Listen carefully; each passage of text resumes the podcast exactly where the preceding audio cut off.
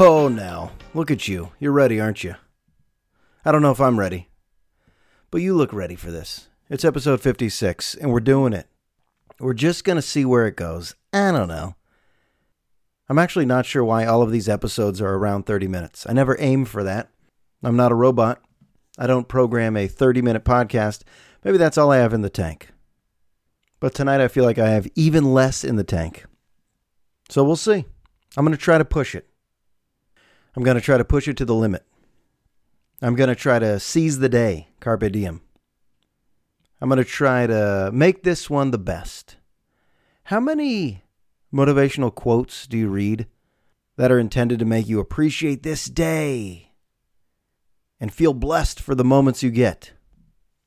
Seriously, how many mantras are out there? How many inspiring quotes tell you, no bad days, make this one great? You know why there are so many quotes with that theme? It's because we all know it's impossible. Nobody makes every day great. Nobody even remembers to try to make every day great. When we do have a great day, it's a great day because it's unlike other days. If every day was a great day and you truly succeeded in making every day the most amazing day, and you truly realized that our days are limited, I'm not sure you would even understand the idea of what a great day is. A great day has to be something extraordinary. How many great days do you have a month? Ask yourself that question right now. And if you say every day, then I'm not talking to you. Then you're the outlier. How many great days do you have per month? I'm not saying good. Good, good enough. Adequate. We all have adequate days and we all have shitty days. But great? Great is rare. I'd say five. Five great days a month. And that doesn't mean I need more mantras and quotes and inspiration and motivation and people on social media quoting anybody from Martin Luther King to Gandhi. And I actually like motivational quotes. I really do. I think there's a place for them. They're reminders. That's really what they are. They're reminders, but they also remind you what's impossible. See, death should be way more of a motivating factor than it is. Death should be something that really does cause us to seize the day, to make every day the best one, to make every moment so special and sacred. But we're not wired that way. We're not. Most days are just days. Get your meals in, get through it. Don't screw everything up. Keep your health. Keep your relationships intact. Keep your job. Sprinkle a little sugar on the end of the day, whatever that is for you. When you get home and you hit that couch, oh, oh, when you get the sweats on, oh my God. You know that feeling? It's almost like you could feel steam come off of your head. Ah, the final couch moment. And if you're not getting those couch moments, if you're truly grinding to the point where it's everything, everything, everything's happening, and then bed, and you're not getting that decompression time, then you're probably reaching a level of stress that's going to kill you. So here's a motivating quote reduce the stress. Do anything you can to reduce the stress. I wonder, could there be a good kind of stress? Could there be like motivational stress? I think so. I think so.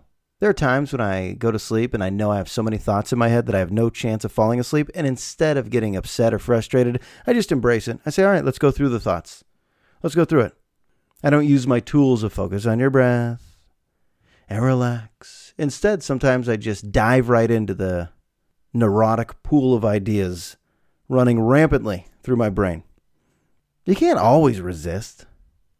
Could you imagine if every guided meditation I listened to, I actually remembered and used those tools every day? Of course I don't. That's why it has to be a practice. I think that's part of the idea of mindfulness is that you're going to screw up every day. And it's okay, but not to condemn yourself. All right, back to the point. Death should be way more of a motivating factor than it is. Meaning most people should take a moment to reflect, zoom out, try to categorize what's truly important. Is this thing that's bothering me actually going to matter? Or is it consuming me for no good reason? We're just floating through, folks. We're just floating through. We should be able to navigate through our feelings with a little more ease. But we don't. Most people sweat the small stuff. They say, don't sweat the small stuff. That's another saying. Why does that saying even exist? Because people sweat the small stuff. But here's a question Would you choose immortality if you could? So, knowing that there's an expiration date on this thing called life, knowing we're all headed towards that, This is not intended to be morbid. This is intended to make you think. Actually, it's something I just thought about. So, most people would not choose immortality. Most people do fear death. But if you could alleviate that fear and just check the box, yeah, I'll be immortal. How about that? First of all, pick which age you would stay. Are you going to be immortal from your 80s on? You want to be immortal at the end? Because you can't say, I want to be immortal, but in the state of a 30 year old. You can't.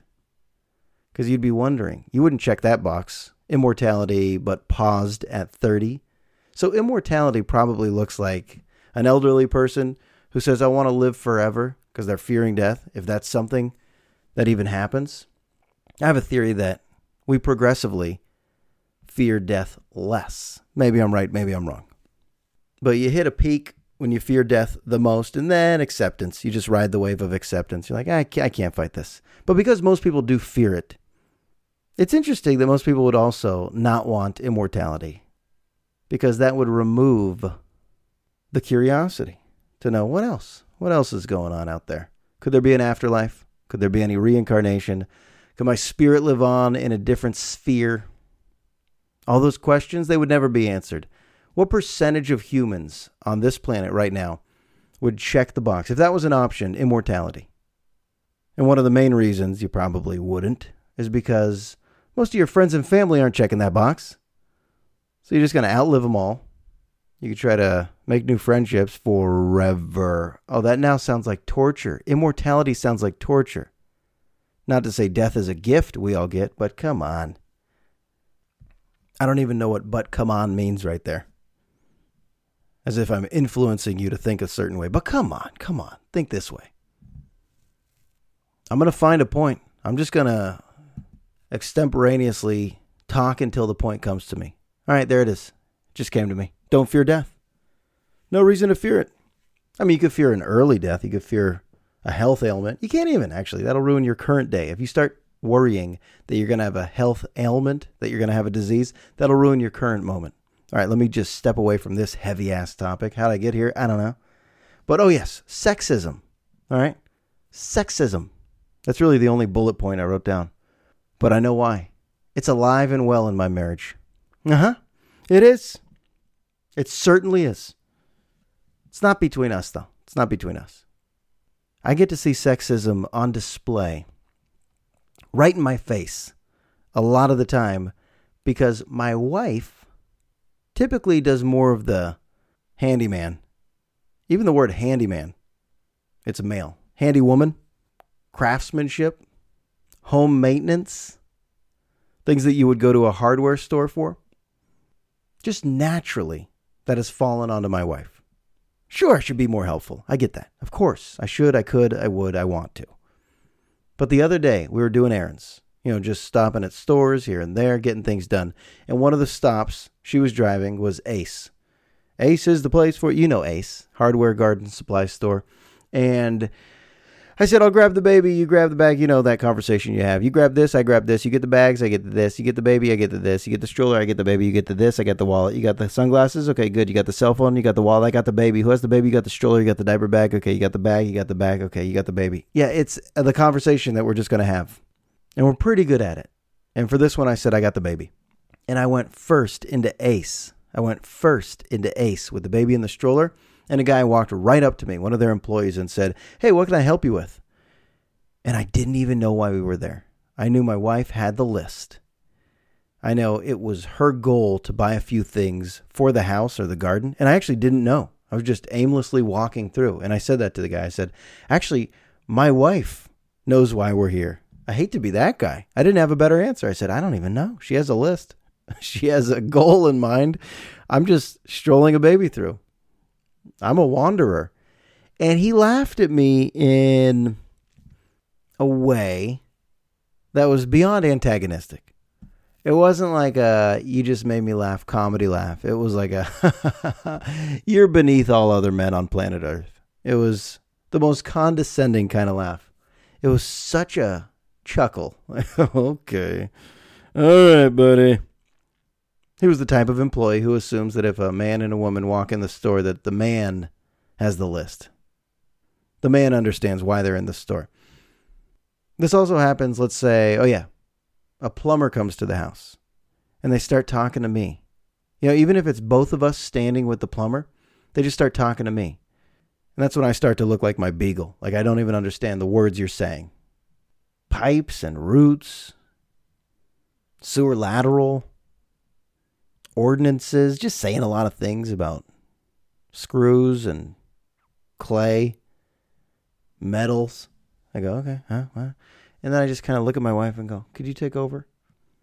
I wish I wasn't this way. But then it's always a weird moment for not just the plumber, but any male handyman. Could be a carpenter, could be the rug guys, could be an electrician. When they come, they just start talking to me. They just assume. They stereotype. Oh, here's the guy of the house. He's going to understand when I talk about this. Yeah, so we'll probably get a 5.8, uh, maybe a 5.2 around there, maybe cock it up through, and yeah, wrap it around the backside. I go, nope, didn't understand anything. Shani? And my wife comes in and she understands things. Why? This is how we were raised. My wife's dad, he was a handyman. He was crafty. He knew how to fix things. My dad has never fixed anything. Are you kidding me? I don't have any memories of my dad picking up a tool, looking under the hood of a car. No memories of that. The memory I have would just be like how to look through the yellow pages to find the person to come to the house to fix things. So I ain't fixing shit. My wife fixes things. And if she can't, the people that come to the house for like the real problems, they assume I'll know. They just start talking to me. There's the sexism. See it all the time, even our neighbor. I think our neighbor, Vince, this guy's, you know, about 70 years old. He's a legend of the neighborhood. He's just always outside. He sweeps the street. He brings in people's garbages. He blows people's leaves. He's just like the ambassador of our street. Everyone knows him. And there are times when he talks to me about plumbing issues. And once again, I don't ever know what he's saying. It sounds like Japanese to me. But I know deep down he has to know if he wants to have these conversations. My wife is better at them. She's just good at it. She understands. She has a toolbox. I'll just say it. She has a toolbox. Whereas I am the toolbox, she actually has a toolbox and knows the tools in the box. She can identify all of them.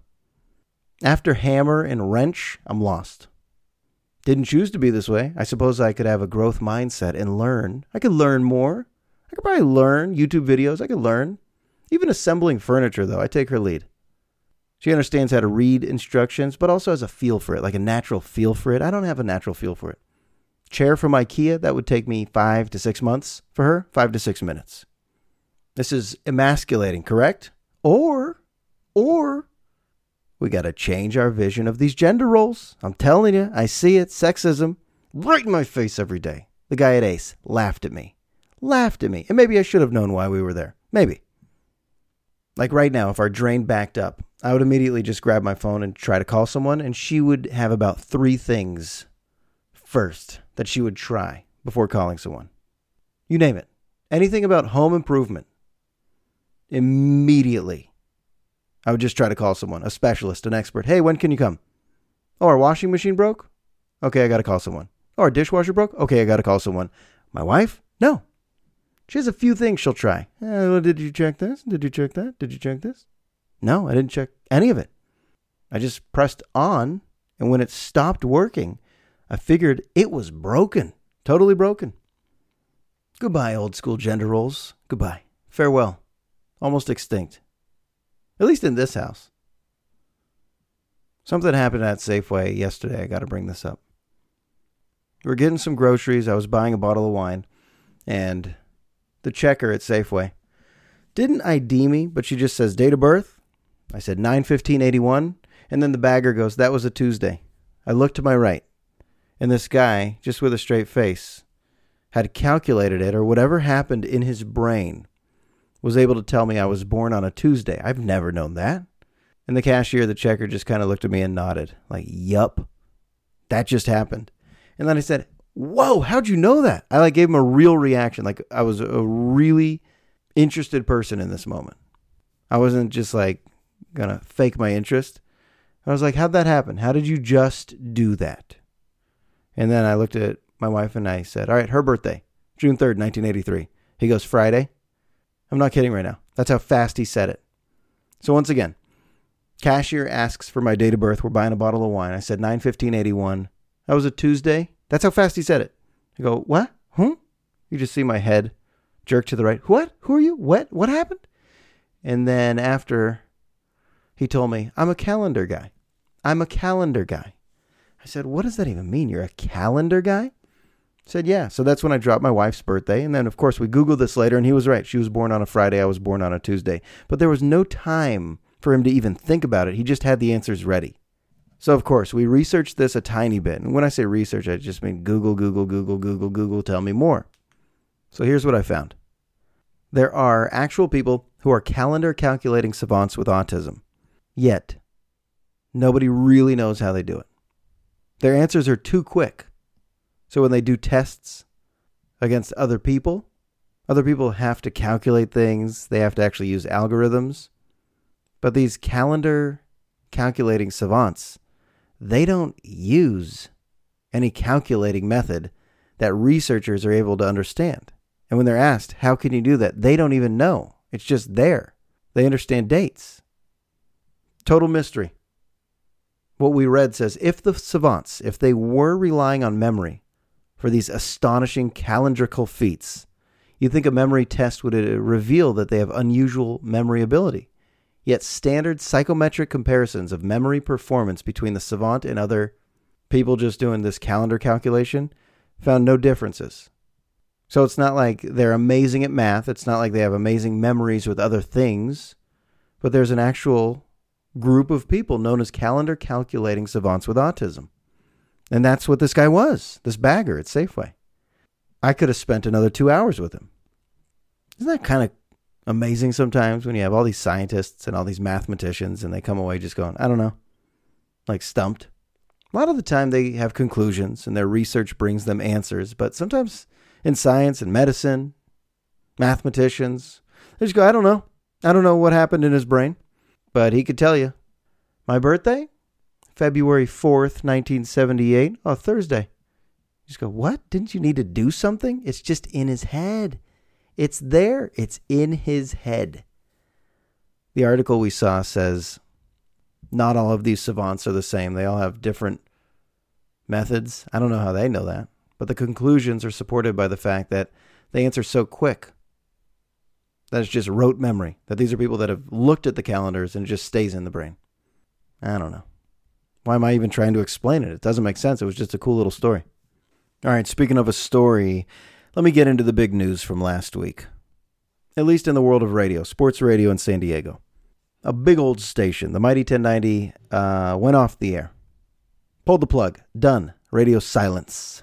1090 AM. And when I say a big old station, I'm talking about big wattage, 50,000 watts, big signal, big stick from Tijuana to Alaska. Honestly, I think there were people in Alaska who were listening to the shows.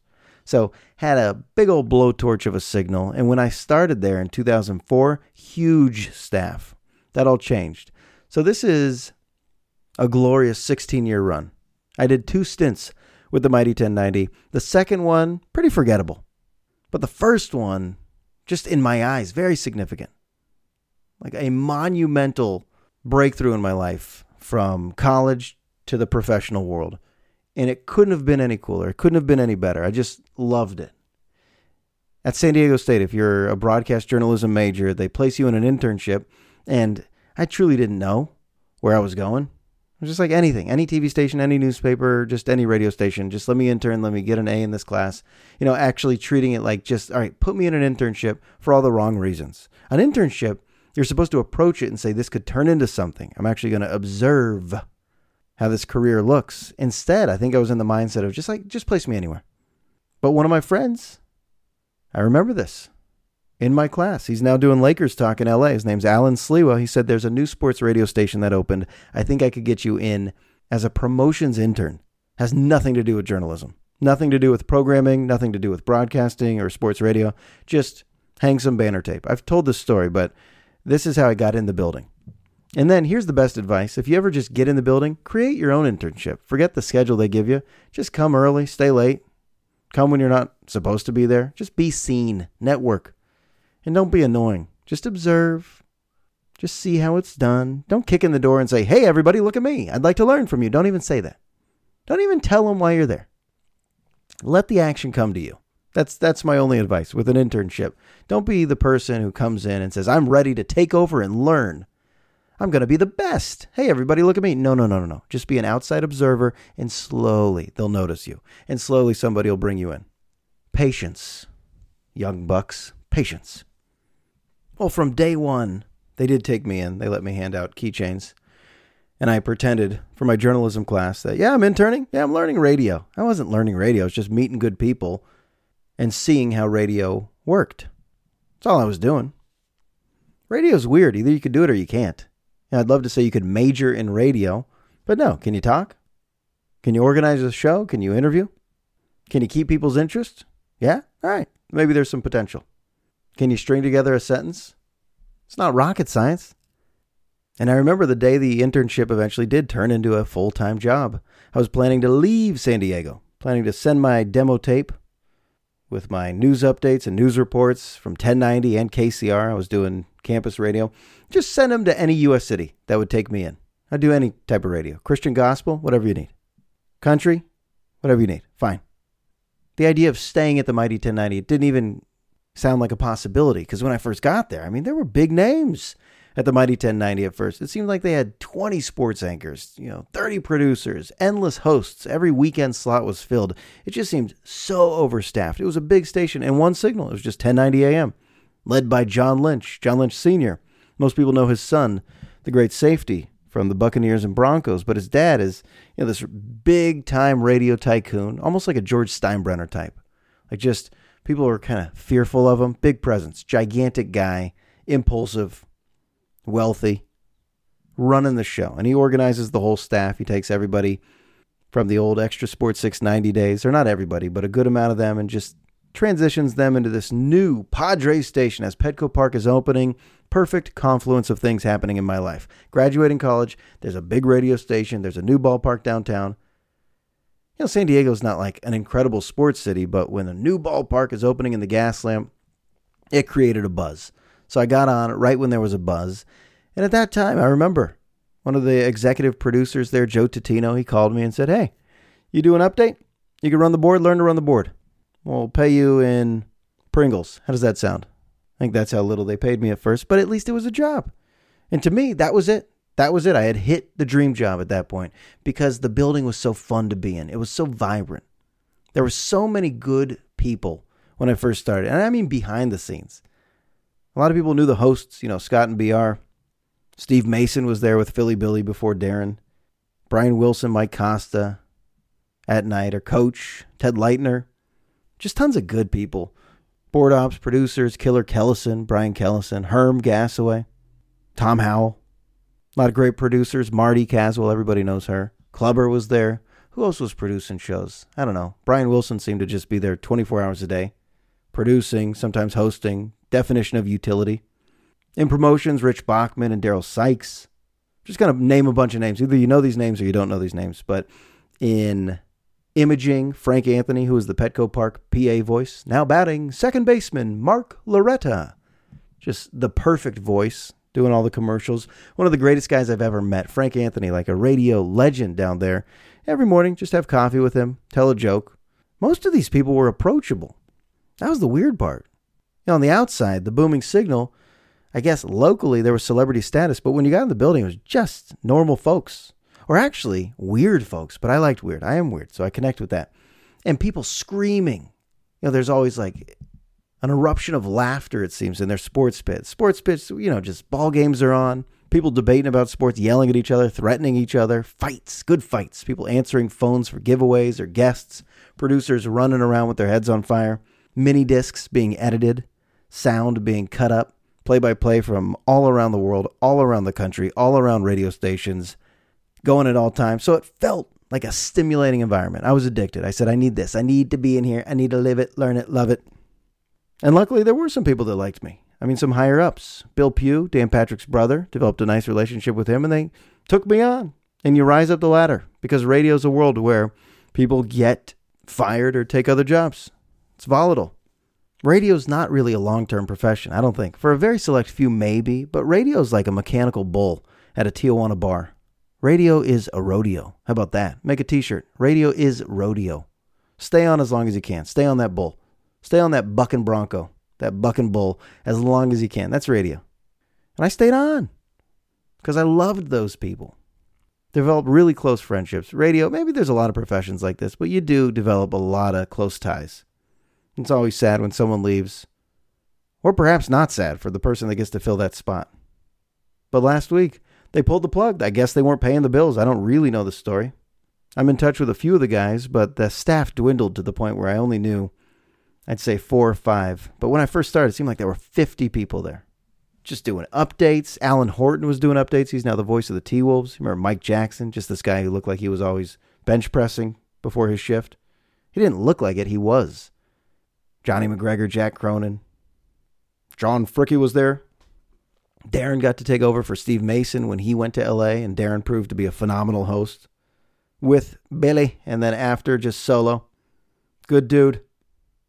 That felt like 1090. That felt like something special. That's what I feel connected to. Not my second stint. When I went back for my second stint, eh, it's okay. Still a lot of good people, but it was a different building. I liked when they were a high rise on Nobel overlooking that Mormon temple. There was a gym on the first floor. I don't know why I had to bring that up, but it was good. Stay in shape. Then they moved and it was like Wayne's World. Okay, I have no clue what that means. Then I got bounced. Then I came to San Francisco. Then I became a teacher. Then I met a wife. Then I had a baby. Hey, push fast forward on that story. You're losing our interest. All right. But basically, just want to say seeing the Mighty 1090 go out of business, it's like a piece of my heart. Take another little piece of my heart.